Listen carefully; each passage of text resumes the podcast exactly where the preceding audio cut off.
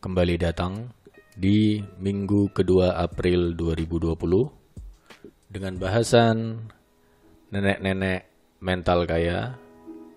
Masih bareng gue, Papa. Selamat datang di Ngompas Podcast. Ya, selamat datang kembali di Ngompas Podcast. Gue tiba-tiba kepikiran pingin bikin materi podcast pada saat kuliah dulu semester berapa ya?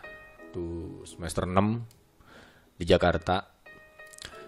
Jadi kebiasaan gue dulu waktu kuliah kalau libur semester gue gue jarang balik. Gue jarang balik kalau teman-teman pada balik libur semester genap gitu kan agak panjang ya. Biasa sekitar empat minggu atau satu bulan lebih gitulah.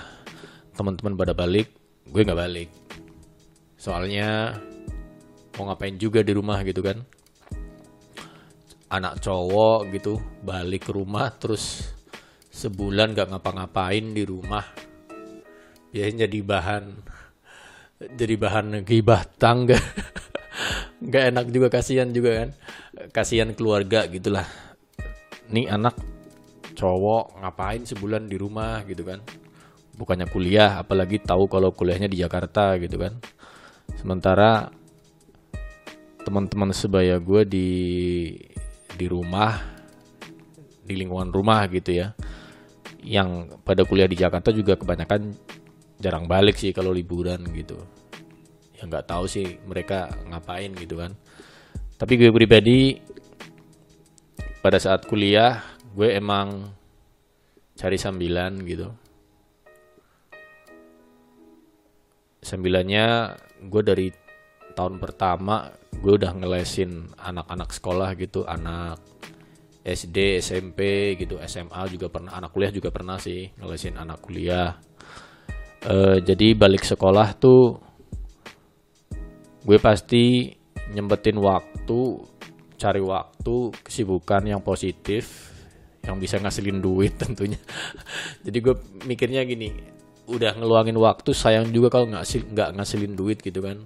Jadi gue ngelesin tuh gue kuliah nggak pernah sampai malam sih kuliah paling pagi sampai sore lah paling banter jadi gue ngelesin sore lah sore sampai malam oleh jam-jam 5 gitu sampai malam jam 9 bahkan pernah dalam seminggu nih eh, tiap hari dalam seminggunya gue pasti ngelesin bahkan sabtu minggu yang jatahnya libur kuliah gue masih ngelesin juga saking banyaknya anak murid yang minta dilesin Kenapa? Karena gue emang ngelesin salah satunya di komplek Rindam yang ada di Condet. Kalau lo tahu, komplek Rindam itu kayak tempat pendidikannya orang-orang yang nantinya bakal jadi anggota TNI gitu. Ada secaba ada secatam nah gue tuh dari dari tahun pertama kuliah gue tuh udah ngelesin anaknya anaknya tentara yang ada di situ. Jadi itu kayak tempat pendidikan gitu. Arealnya luas tapi di situ di dalamnya juga ada kayak perumahan buat anggota TNI-nya gitu. Dan gue pernah ngelesin salah satu anaknya tentara yang tinggal di dalam situ malah kalau nggak salah dia beliau ya beliau itu kayak apa ya kayak pimpinan tertinggi gitulah di situ gitu pimpinan tertinggi atau atau perwira lah di situ. Soalnya gue lihat dibanding rumah dinas yang lain tuh rumah beliau udah yang paling udah yang paling gede dan paling beda lah di beda dibanding yang lain gitu. Nah gue udah ngelesin anak beliau itu di situ dari dari dia kelas 1 SMA sampai sampai si eh sorry SMP SMP dari dari dia kelas 1 SMP sampai dia kelas 3 SMP. Bahkan SMA kelas satunya masih gue lesin juga, cuma nggak lama sih. Uh, tahun berikutnya, tetangga-tetangga yang ada di kompleks itu minta dilesin tuh anaknya sama gue. Jadi kayak full gitu. Jadi sehari tuh ngajar bisa dari jam 5 sore sampai jam 9 malam. Nah, pas libur kenapa gue libur kuliah nggak balik salah satunya karena gue punya tanggung jawab juga untuk ngelesin anak-anak di situ gue juga nggak cuma ngelesin di Rindam aja sih ada beberapa yang di daerah eh, Pondok Gede Jatiwaringin pernah juga. Terus daerah Tebet juga pernah juga. Jadi intinya kalau liburan tuh hampir pasti gue nggak balik. Nah pernah ada masanya pernah ada saatnya libur semester genap pas di tahun ketiga gitu gue nggak balik. Nah ternyata ada senior gue juga orang Sumatera, Jambi gitu tepatnya. Dia tuh nggak balik. Jadi kadang kita sering masih sering ketemu gitu di tempat makan kita ngobrol ngobrol. Bang liburan nggak balik bang. Terus dia cerita lah nggak pak. Oh, ngapain bang di sini? Terus dia bilang ini nih gue lagi ikut training gitu di Bursa Efek Jakarta. Gue tertarik juga kan. Dikit-dikit gue ngerti lah Bursa Efek Jakarta. Dulu namanya masih Bursa Efek Jakarta sekarang udah ganti nama ya jadi Bursa Efek Indonesia. Jadi buat lo yang belum tahu Bursa Efek Indonesia sekarang namanya dulu masih Bursa Efek Jakarta itu kayak tempat jual beli saham atau surat berharga yang lain misal bisa obligasi dan lain-lainnya. Jadi di dalamnya tuh ada zaman itu masih ada dua tower tower 1, 2 atau tower AB gitu lah pokoknya. Jadi si senior gue ini dia training di salah satu perusahaan yang ada di Bursa Efek Jakarta itu. Jadi dia training buat jadi broker.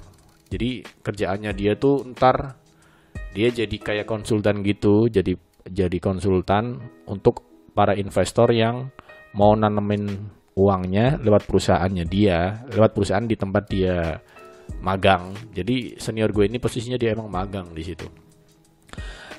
Nah, singkat cerita gue ngobrol-ngobrol kan, terus gue minta minta diajari juga lah gimana caranya bisa kayak gitu.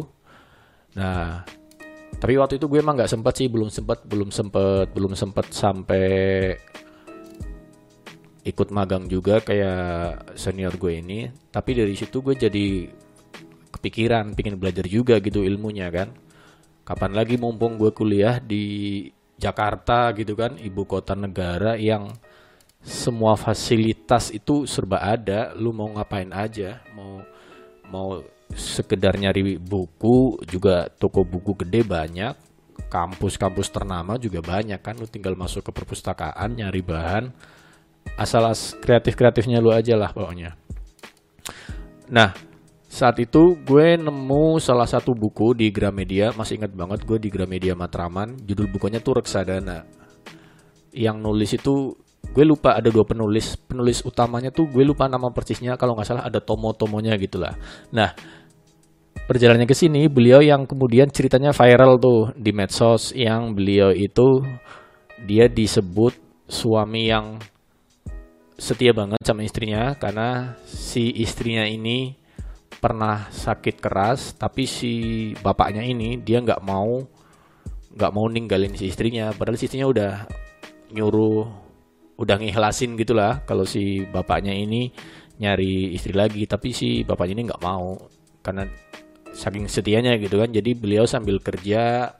Jadi beliau itu salah satu broker gitu. Salah satu beliau tuh kalau nggak salah direktur atau manajer gitu di salah satu perusahaan investasi. Kemudian penulis keduanya, kalian boleh searching di Google gitu. Masih inget banget gue nama penulis keduanya adalah Ubaidillah Nugraha. Gue pernah kepoin juga Facebooknya, awal-awal Facebook ada gitu ya, di 2000 berapa gue lupa ya. Gue berteman sama beliau dan beliau itu alumnus UI. Beliau itu waktu itu beliau posisinya itu kalau nggak salah kayak analis gitulah, analis pasar modal atau analis sekuritas di Bank Mandiri profilnya yang gue tahu. Sekarang gue lihat sih kegiatannya beliau kayaknya lebih banyak nggak tahu kegiatan pribadi ya. Mungkin udah nggak mau ngepost kerjaan lagi kali ya. Jadi yang dipost sama dia itu kayak jalan-jalan nonton bola ke negara di negara-negara di Eropa gitulah. Nah buku itu di buku yang ditulis oleh dua orang ini Pak siapa tadi gue lupa namanya ada tomo-tomonya gitulah belakangnya sama Ubaidillah Nugraha ini. Ini buku cerita tentang reksadana. Buat lo yang belum tahu reksadana itu Jadi kayak apa ya? Dia tuh portofolio. Portofolio itu kayak boleh dibilang gabungan gitulah. Jadi kayak misal lu pingin main saham nih. Zaman itu, zaman itu untuk lu bisa main saham lu harus punya modal gede, deposit uangnya gede lah, puluhan juta gitu. Itu untuk untuk lu bisa main di satu saham. Satu saham itu waktu itu minimal beli itu satu lot. Sekarang sama juga sih satu lot Cuma satu lotnya dulu itu 500 lembar. Jadi kalau misal harga sahamnya itu 1000 1000, lu minimal harus beli satu lot itu 500 ribu kan. Tapi ketentuan dari perusahaan investasinya bukan 500 ribu, lu mesti deposit puluhan juta gitu. Sementara nggak semua orang punya kemampuan finansial segitu kan dan memang peraturannya bukan peraturan sih kemudahannya belum sebagus sekarang lah Nah reksadana ini menjembatani orang-orang yang nggak punya modal gede tapi ingin merasakan kayak keuntungan dari ikut bermain saham gitu. Jadi ada perusahaan tuh yang dia nampung dananya orang-orang.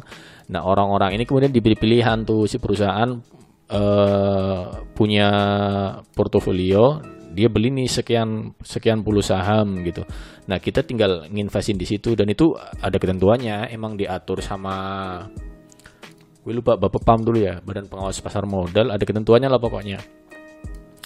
Nah gue beli tuh bukunya. Sekarang nggak tahu ke mana dipinjam sama junior. Nggak balik-balik sampai sekarang. Sampai gue masih inget tuh junior yang pinjam cuma gue mau nagih gak enak juga. Uh, intinya semenjak belajar buku reksadana itu gue jadi agak melek investasi gitulah. Intinya lu mesti investasi karena nilai duit di masa depan tuh nilainya bakalan nyusut.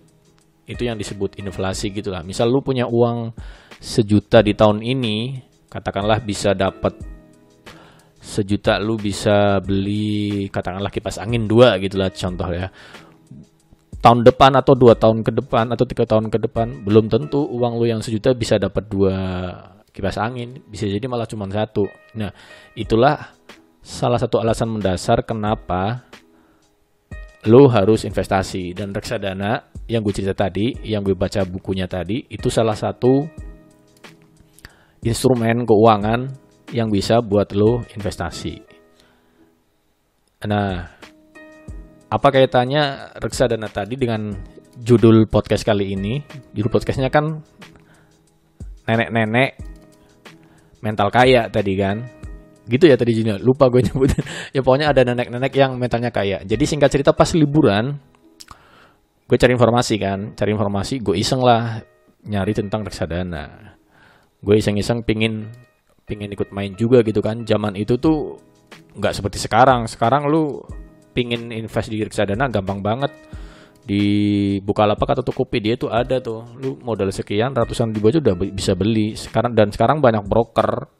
Ada bareksa.com itu kayak bisa dibilang minimarketnya reksadana lah. Di situ lu bisa milih banyak tuh reksadana dan reksadana ini salah satu topik bahasan yang pernah dibahas di YouTube channelnya Raditya Dika.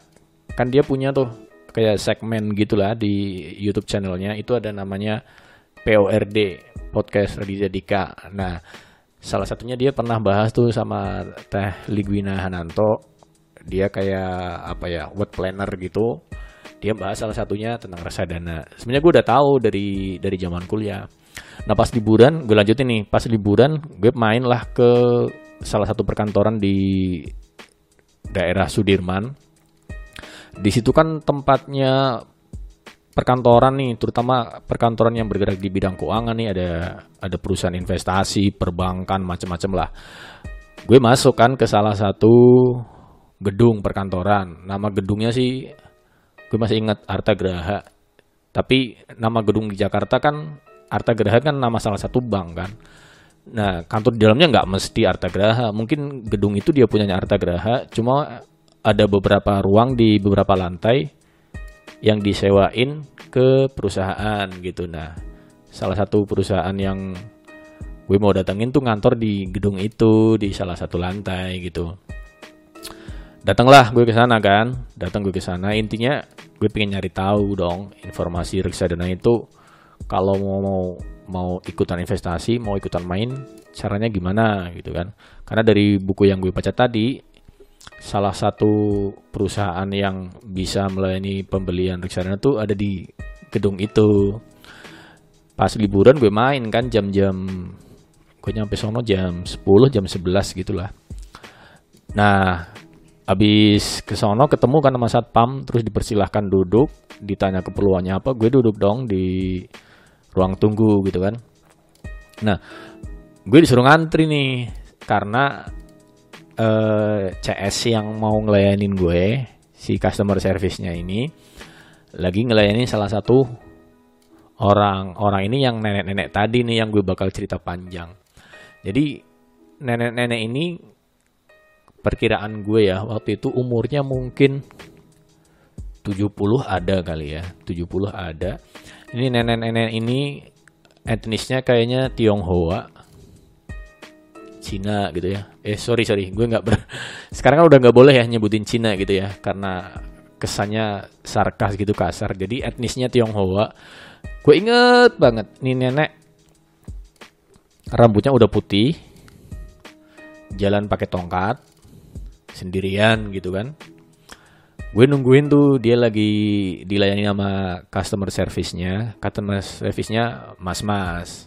Masih muda lah usia yang gak jauh beda lah di atas gue mungkin 4-5 tahun gue nunggu sekitar ya 20 20 menit lama juga lah 20 menit atau 25 menit gitu kan udah habis itu selesai nih nenek-nenek gue tahu kenapa sih nenek-nenek ini usianya sekitar itu pas beliau berdiri itu dia pakai tongkat jalan dan gue bisa perkirakan usianya sekitar 70-an gitu lah.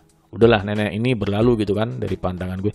Gue belum pernah kebayang nih ini nenek dia habis ngapain gitu kan. Gue nggak ngerti lah. Perkiraan gue ya mungkin nih orang etnis Tionghoa nenek-nenek yang dia mungkin ya investasi juga kan. Paling orang datang ke situ mau ngapain kalau nggak urusan sama duit investasi gitu kan. Udah habis itu gue dipanggil kan. Giliran gue di lah sama si customer service-nya ditanyain. Intinya gue basa-basi kan basa-basi basa-basi. Intinya gue pengen tahu kalau mau main reksadana itu gimana caranya modalnya berapa gitu kan. Udahlah sebelum si customer service-nya cerita panjang lebar dia kayak ngasih prolog gitulah atau kayak semacam cerita. Nah si customer service-nya ini cerita nenek-nenek barusan yang barusan dilayani itu. Dia cerita nih mas tadi lihat ini yang nenek-nenek barusan di sini. Iya saya bilang lihat tahu nggak? Itu nenek itu kemarin tahun kemarin dia nginvestasiin duitnya satu miliar. Tahun ini dia dapat untung 60% jadi dalam waktu setahun duitnya dia tuh nambah jadi 1,6 miliar. Gue dalam hati ini orang. Gue gue seketika mikir gitu kan kenapa di kota gede banyak orang kaya makin kaya. Dibandingin orang yang di kampung mungkin. Mungkin bisa jadi punya uang yang segitu juga 1 m. Cuma mungkin peningkatan nilai uangnya nggak secepat orang di kota. Karena di kota gitu orang dia ngerti ilmu investasi dia tahu aksesnya harus ke mana dia bisa dapetin untung segitu. Sementara kalau di kampung mungkin orang punya tanah gitu kan tuan tanah punya sawah kebun luas gitu mungkin nilainya segitu juga. Tapi tahun berikutnya kan belum tentu nilainya bisa naik segede itu nambah 60% kan.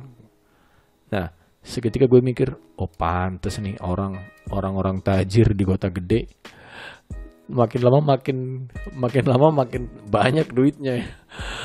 Gue seketika mikir ini nenek-nenek udah umur 70 gitu ya. Ngapain juga masih kepikiran investasi gitu? Kalau di kampung atau di daerah gitu kan orang umur segitu dia udah ya aktivitasnya tinggal di rumah aja bersosialisasi sama tetangga sama cucu ngomong cucu gitu kan. Ini di kota gede orang seusia gitu masih peduli investasi gitu. Dan gue waktu itu merasa amat sangat nggak terlambat karena di usia gue masih kuliah gue udah sadar yang kayak gitu. Akhirnya udah abis si customer service-nya cerita cerita si nenek tadi, giliran dong si CS-nya tadi nanya keperluannya apa, gue cerita, gue cerita polos lah, gue mahasiswa gini gini gini, gue habis baca buku tentang reksadana pingin nyari tahu realnya itu cara investasinya seperti apa modalnya berapa bla bla bla bla gitu kan. Dijelasin tuh. Dijelasin sama si customer service-nya. Intinya pada pada zaman itu zaman itu modal untuk bisa main reksadana itu minimal 50 juta zaman itu. Lu bisa bayangin untuk ukuran mahasiswa anak mahasiswa gitu ya yang masih kuliah yang masih ngandelin uang tambahan dari ngajar dari les datang ke salah satu perusahaan investasi nanya mau investasi langsung dijawab 50 juta gue langsung jiper gitu.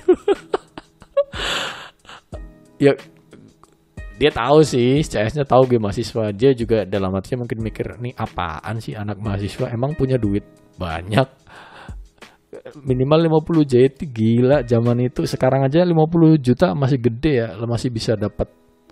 Lu beli Vario 150 masih dapat dua. Masih bisa dapat dua Vario kan. Sekarang gitu. Tapi si CS-nya tetap ramah tetap ramah ngasih pelayanan gitu kan. Intinya gue akhirnya ngasih tahu ke si CS-nya ya makasih mas informasinya uh, saya jadi dapat pencerahan, dapat informasi tentang reksadana itu seperti apa bla bla bla bla bla bla gitu kan. Sejak abis itu gue pamit tuh, gue pamit dengan dengan ag- tanpa rasa bersalah gitu.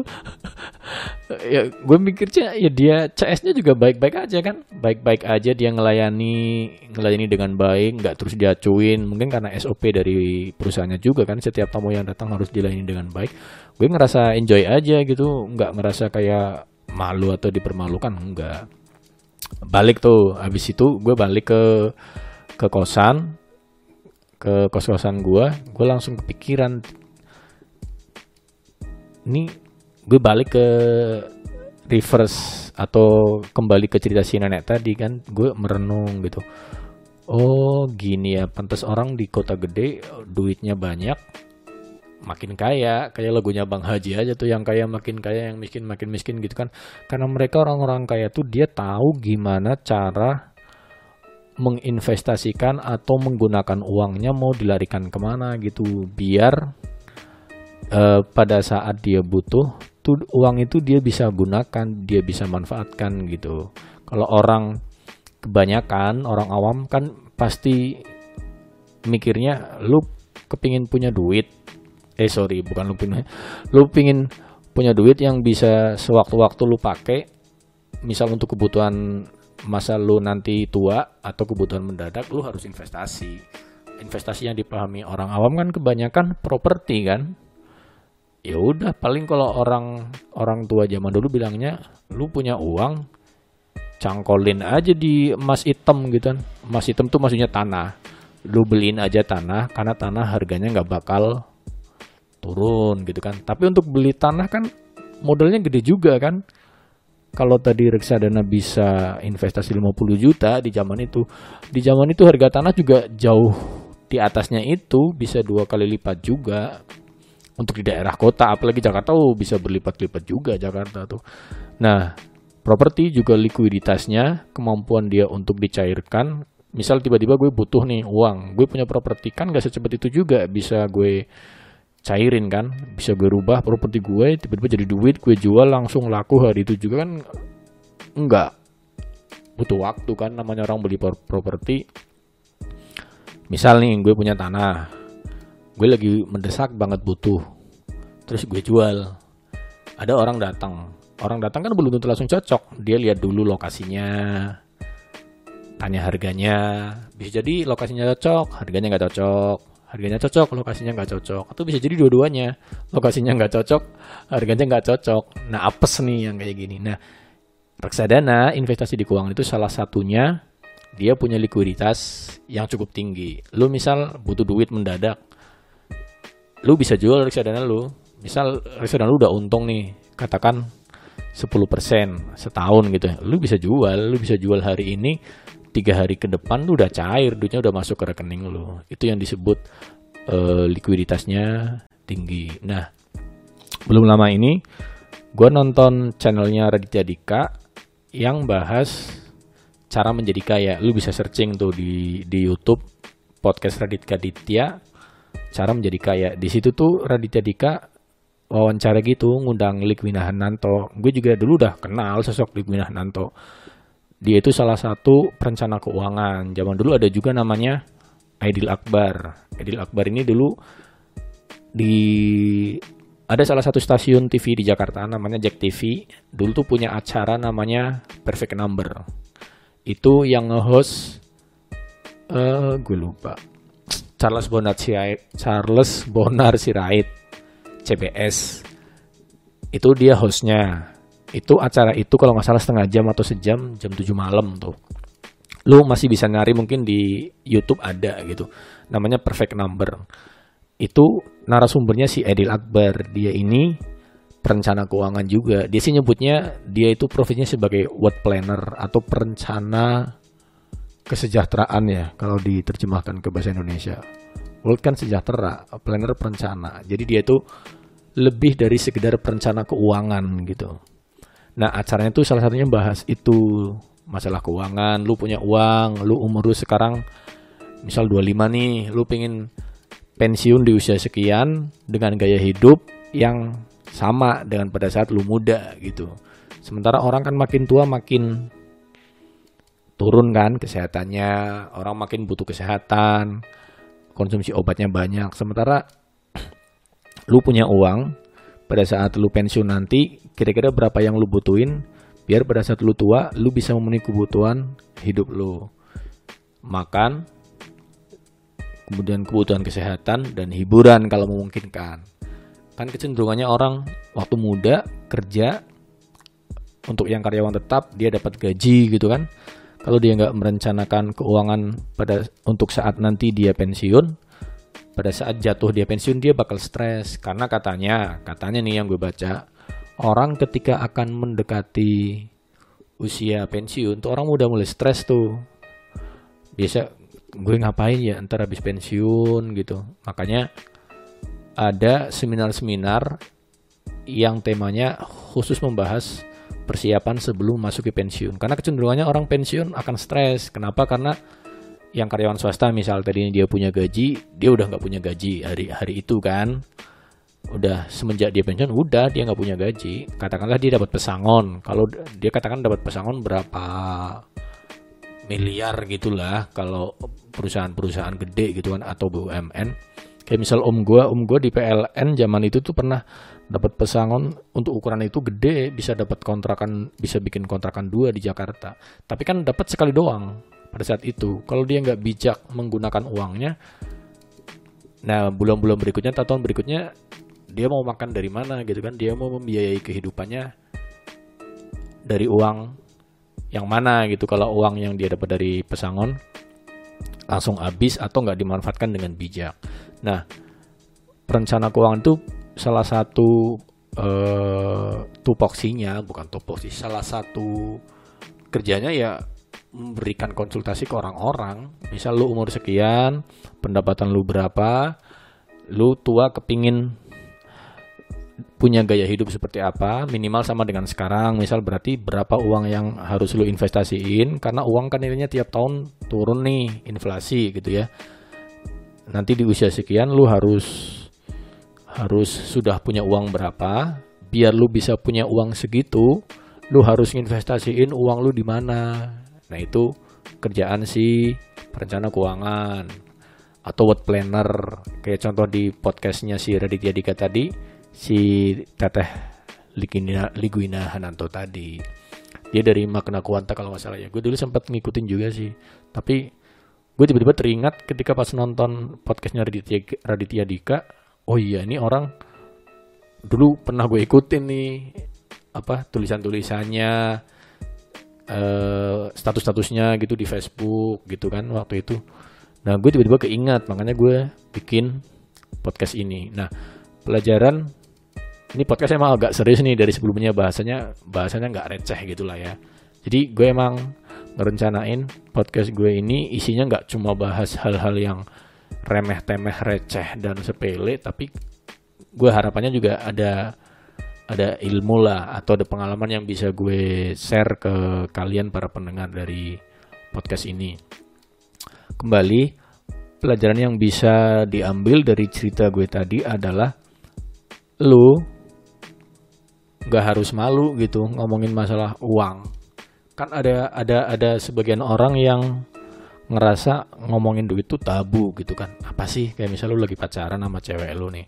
Lu udah udah jalan sekian lama gitu sekian bulan atau kemudian lu udah lu sama cewek lu udah udah mutusin masuk ke jenjang yang lebih serius. Katakanlah lu niat uh, nikah sama dia gitu kan lu harus harus udah mulai terbuka masalah keuangan karena dari podcastnya Raditya Ditka sama Teh Liguina yang pernah gue tonton si Teh Liguina tadi kan dia emang perencana keuangan nih perencana world planner gitu kan jadi banyak orang konsultasi ke dia gitu. Katanya salah satu masalah yang dia temui selama dia nanganin kliennya yang konsultasi keuangan itu adalah kebanyakan dia nggak bilang semua kebanyakan orang-orang di usia muda itu pada saat mereka mau masuk ke jenjang pernikahan mereka tuh blank nggak punya pemahaman atau ilmu sama sekali mengenai perencanaan keuangan. Dia cerita dia pernah punya klien yang dia nikah sama si ceweknya. Terus mereka berdua tuh sepakat mereka harus bikin resepsi pernikahannya atau acara pernikahannya, pestanya gitu, itu dengan di di apa ya namanya di di di meriah di bukan dimeriahkan ya apa ya gue bingung bahasanya nih. Jadi mereka pingin resepsi mereka itu diadakan diadakan ya ampun susah banget kamu diadakan. Diadakan dengan acara yang super mewah party. Akhirnya mereka berdua sama-sama ngerti nih. Mereka berdua sama-sama kerja mereka akhirnya minjem buat acara pesta mereka mereka jaminkan ya mungkin gajinya mereka di tempat dia kerja gitu kan. Udah intinya ini nikah seumur hidup sekali nih. Harus berkesan dong biar orang lain tahu gitu kan kita nikah nih mewah gitu. Kita juga nggak pengen mempermalukan keluarga besar gitu kan. Masa bikin acara pestanya biasa-biasa aja. Nah ini sih ceritanya Teh Ligwina itu. Berdua pasangan ini sudah menikah, gak lama punya anak kan, setahun lah katakan punya anak. Punya anak, terus mereka udah mulai memasuki masa-masa sulit di keuangan. Pada saat sudah mau hadir anak si buah hati yang notabene pasti butuh biaya, biaya biaya pada saat hamil gitu kan, periksa ibunya harus si istrinya harus konsumsi susu lah, periksa ke dokter spesialis kandungan lah, persiapan melahirkan lah, biaya persalinan lah sampai biaya nanti. Mereka itu udah mulai stres karena pada saat masuk ke fase itu mereka udah mau jadi orang tua udah mau ngelahirin tuh gajinya mereka berdua tuh udah kayak mau habis buat nyicil pinjaman yang tadi dipakai pada saat ngerayain resepsi pernikahannya. Nah ini yang banyak dialami sama sebagian besar anak muda. Itu kasus orang yang punya penghasilan memutuskan menikah tapi merayain pestanya dengan jor-joran. Gimana dengan orang yang nggak punya penghasilan tetap, kemudian malah hidupnya bisa dibilang foya-foya? Ada kan? Ada orang-orang kayak gitu tuh ada. Lu, gue lagi nggak ngejas sih. Gue lagi nggak lagi nggak ngejas. Mungkin lu pernah lihat kan ada orang-orang. Ini perasaan orang hidupnya nyantai banget. Kerja kagak, kayaknya hidupnya malah kayak foya-foya gitu kan dia misal katakan dia ngerok eh, sorry gue nggak bermasalah dengan orang merokok sih nggak bermasalah ya itu itu keputusannya dia lah itu hak dia juga mau ngerokok tapi ketika dia nggak punya penghasilan kemudian hidupnya kayak kayak tanpa arah gitu nggak punya penghasilan terus dengan gaya hidup yang seperti itu lu bisa bayangin masa depannya seperti apa. Oke sih kita nggak bisa ngejas orang kondisi saat ini belum tentu nanti dia nggak jadi orang kaya kan nggak tahu juga. Tapi seenggaknya lu kan dibekali akal nih sama Tuhan. Lu paling nggak berpikir kan bisa berpikir atau lu bisa belajar dari pengalaman orang-orang lu bisa lihat kanan kiri kenapa si A bisa begini kenapa si B bisa begini. Nah kasusnya dua pasangan tadi bisa dijadiin bahan pelajaran. Makanya gue bikin podcast ini salah satunya buat lo yang dengerin podcast ini para pendengar dari podcast ini paling nggak kita bisa ngambil bahan pelajaran. Nah, gue pada saat kuliah, zaman dulu emang dari hasil gue ngelesin anak-anak tadi SD SMP SMA sampai gue lulus, gue masih ngelesin. Gue bisa zaman itu ya, zaman itu dengan nominal segitu dengan biaya hidup gue katakan yang sejuta gitu tuh dari ngelesin gue bisa dapat sampai 4 juta lu bisa bayangin berarti artinya gue bisa uh, nabung sekitar 3 juta dong. 3 juta per bulan. Artinya gue bisa nyisihin tiga kali dari kebutuhan rutin yang gue keluarin tiap bulan. Gue bisa nabung senilai itu. Dan pada saat itu gue baru nyadar bahwa ternyata ada instrumen investasi yang bisa cukup menghasilkan dan bisa dipakai untuk perencanaan keuangan di masa depan gitu. Nah, pelajaran yang bisa gue share ke kalian yang lagi dengerin podcast ini, lu nggak usah malu untuk ngobrolin masalah uang gitu dengan temen atau dengan cewek lu lah. Kalau lu udah menjalin hubungan dan udah serius ke jenjang pernikahan lu nggak usah malu ngomongin masa depan gitu. Masa depan lu lu punya uang sekian gue punya gaji sekian. Cewek lu misal kerja juga punya gaji sekian nggak tabu. Lu jadi cowok juga nggak perlu ngerasa ah gue malu dong masa ngomongin duit sama cewek gue. Si cewek juga nggak perlu malu dia dibilangin materi atau enggak karena hidup realistis coy. Hidup realistis nggak cuma cinta. Aduh gue kok jadi ngomongnya cinta gini ya. Tapi beneran tapi beneran hidup tuh nggak ini dari cerita pengalaman ya pengalaman orang-orang hidup tuh nggak bisa nggak bisa. Lu seneng-seneng doang ngomong cinta-cintaan doang tanpa lu mikir ekonomi nggak bisa.